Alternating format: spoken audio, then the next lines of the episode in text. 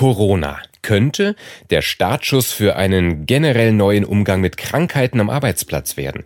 Bislang gilt ja landläufig entweder krank oder ab ins Büro. Corona macht es jetzt jedoch für uns alle klar. Es gibt diese eine Kategorie zwischen krank und gesund, nämlich irgendwie fit, aber trotzdem eine wandelnde Keimschleuder. Die Kategorie ansteckend. Das gilt ja auch für andere Infekte. Jetzt ist die Chance für gesünderes und damit schöneres, erfolgreicheres Arbeiten, wenn wir umdenken. Herzlich willkommen zu Karriereleiter. Ein Wirtschaftswoche-Podcast von Markus Werner.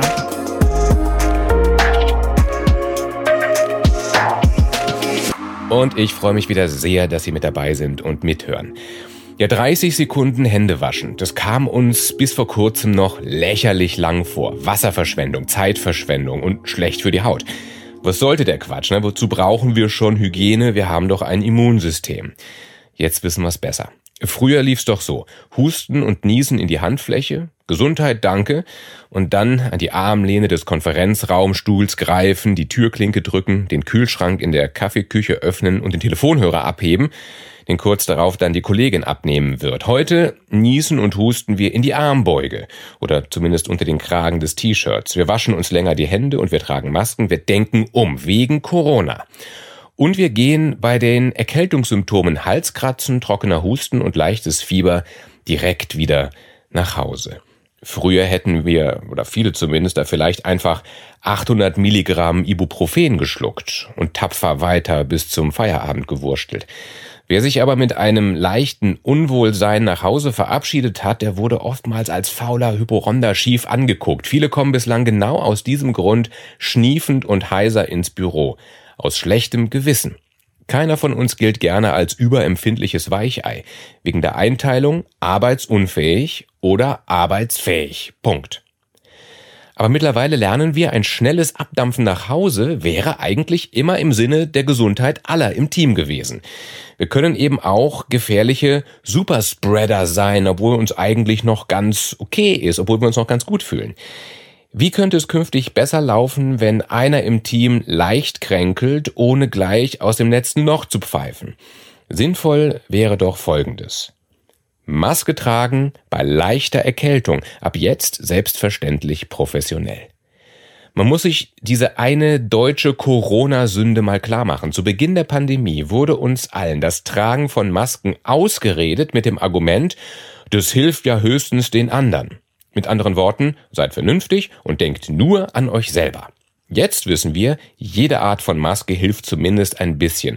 Und was wir bislang als alberne Wichtigtuerei zart beseiteter Asiaten abgetan haben, begreifen wir jetzt erst richtig. Wer schon vor Corona in Bangkok oder Tokio, in der U-Bahn oder beim Shoppen einen Mund-Nasenschutz getragen hat, der hatte nicht Angst, krank zu werden, sondern dem lief gerade vielleicht ein bisschen die Nase und er wollte, dass wir anderen gesund blieben. Die einst kulturelle Eigenheit in Fernost könnten wir jetzt dank der Corona-Übung ganz locker zu unserer modernen Unternehmenskultur machen. Es kratzt irgendwie im Hals, die Nase kribbelt verdächtig oder da kitzelt sich plötzlich ein Husten vor. Irgendwie könnte da was im Anmarsch sein. Einfach erstmal schnell die Maske auf, weil wir den Laden am Laufen halten wollen und aus Rücksicht und Respekt. Und wenn alle sehen, da trägt einer eine Maske, dann steigt sicherlich intuitiv wieder die Bereitschaft, sich in der Firma ordentlich die Hände zu waschen. Vielleicht denken Sie jetzt, wer krank ist, gehört krank geschrieben. Aber wie läuft es denn bislang oft in der Wirklichkeit? Mit ein bisschen Husten, Schnupfen und Heiserkeit bleibt nicht jeder gleich zu Hause. Und außerdem glauben Sie, dass man sich darauf verlassen könnte, dass einen jeder Hausarzt auf den Hinweis, meine Nase läuft, eine Arbeitsunfähigkeitsbescheinigung ausstellt? Eben, nicht jedes Symptom macht uns gleich arbeitsunfähig.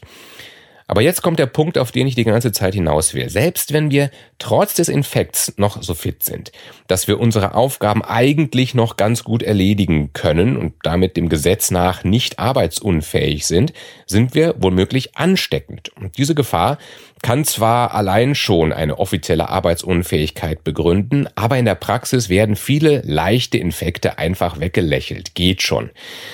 Doch vielleicht wirkt sich der selbst als verkraftbar empfundene Infekt bei den Kollegen am Ende viel dramatischer aus, wenn die wegen uns krank werden.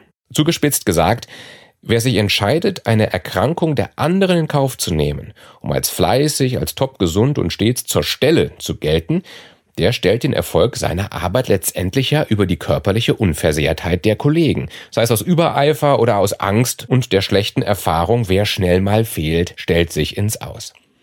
Mein Vorschlag an alle, die sich zutrauen, gut zu arbeiten, aber die anderen schonen wollen, keine Hemmung vor einer beherzten Homeoffice-Regelung im Fall von fit, aber ansteckend. Es könnte Folgendes im Team vereinbart und dann aus fester Überzeugung gelebt werden. A.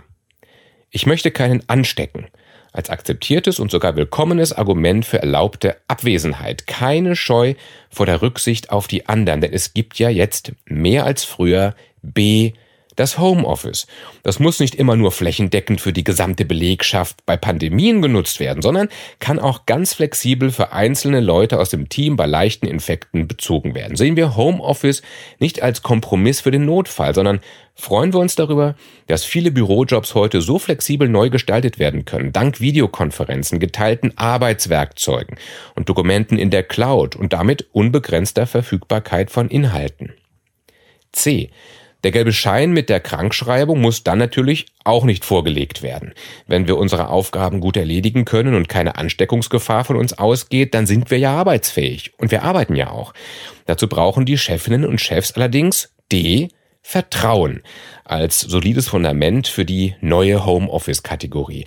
Neulich habe ich nochmal gelesen, dass viele Amerikaner vom System der Lohnfortzahlung im Krankheitsfall zurückschrecken, weil sie glauben, dass dann jeder dauernd krank feiert. Hierzulande käme kaum einer auf die Idee, diese Regelung abzuschaffen, weil wir damit eigentlich ganz gut fahren. Warum sollte das mit dem Homeoffice bei Ansteckungsgefahr nicht auch gelten? Heute wird der Erfolg vieler moderner Bürojobs ja nicht mittels Minutenzählerei gemessen, sondern daran, ob vereinbarte Ziele in vereinbarter Zeit erreicht wurden. Diese Herausforderung in eigener Verantwortung zu meistern, das geht auch von zu Hause aus, wenn die Infrastruktur stimmt.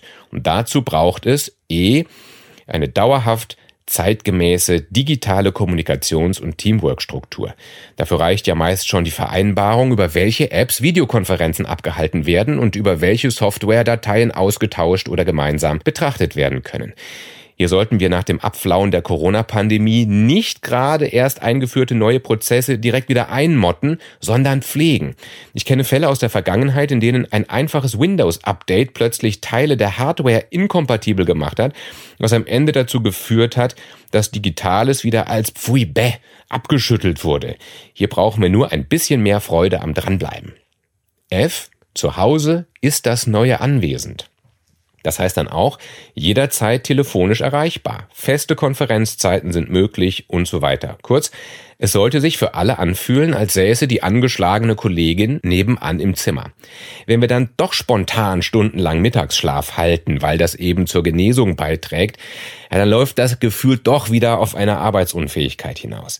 Dieses Grauzonengefühl von ist der jetzt richtig krank oder will er uns nur vor Ansteckung schützen und ist am Arbeiten? Das kann gut vermieden werden, indem klar und an alle offiziell kommuniziert wird, Kollege Nadja oder Kollege Sven ist nicht arbeitsunfähig, sondern wäre nur ansteckend, wenn er hier wäre und ist daher bis 18.30 Uhr wie gewohnt erreichbar. G.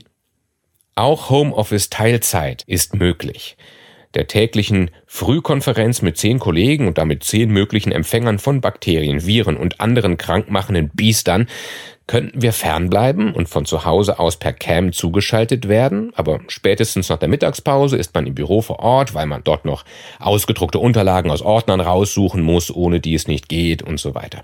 Verstehen Sie mich bitte richtig, es geht mir überhaupt nicht darum, dass sich Leute krank zum Arbeiten zwingen oder dass Leute, die krank und ansteckend sind, dazu überredet werden, trotzdem im Homeoffice reinzuhauen. Motto, nehmen den Laptop doch mit ins Bett. Im Gegenteil, mir geht es darum, Ansteckungen zu vermeiden in Fällen von so schlecht fühle ich mich gar nicht, wo wir uns bislang aus falschem Pflichtbewusstsein als Keimschleudern unter die Belegschaft gemischt haben. Wegbleiben aus Rücksicht, auch wenn der Job noch erledigt werden kann, weil ich aus Erfahrung unterstelle, dass viele genau in dieser Lage hin und her gerissen sind. Vielleicht haben Sie ja Lust, diese Gedanken mal mit Kollegen durchzuspinnen. Vielleicht haben Sie sogar die Möglichkeit, das Motto aus Rücksicht ins Homeoffice in Ihrem Unternehmen einzuführen. Ich habe das Gefühl, es könnte uns alle bei der Arbeit gesünder halten. Das macht uns glücklicher, effizienter und erfolgreicher. Und so soll's ja sein. Übrigens noch eine Frage. Wie finden Sie eigentlich diesen Podcast? Wie finden Sie überhaupt die Podcasts von Wirtschaftswoche und Handelsblatt?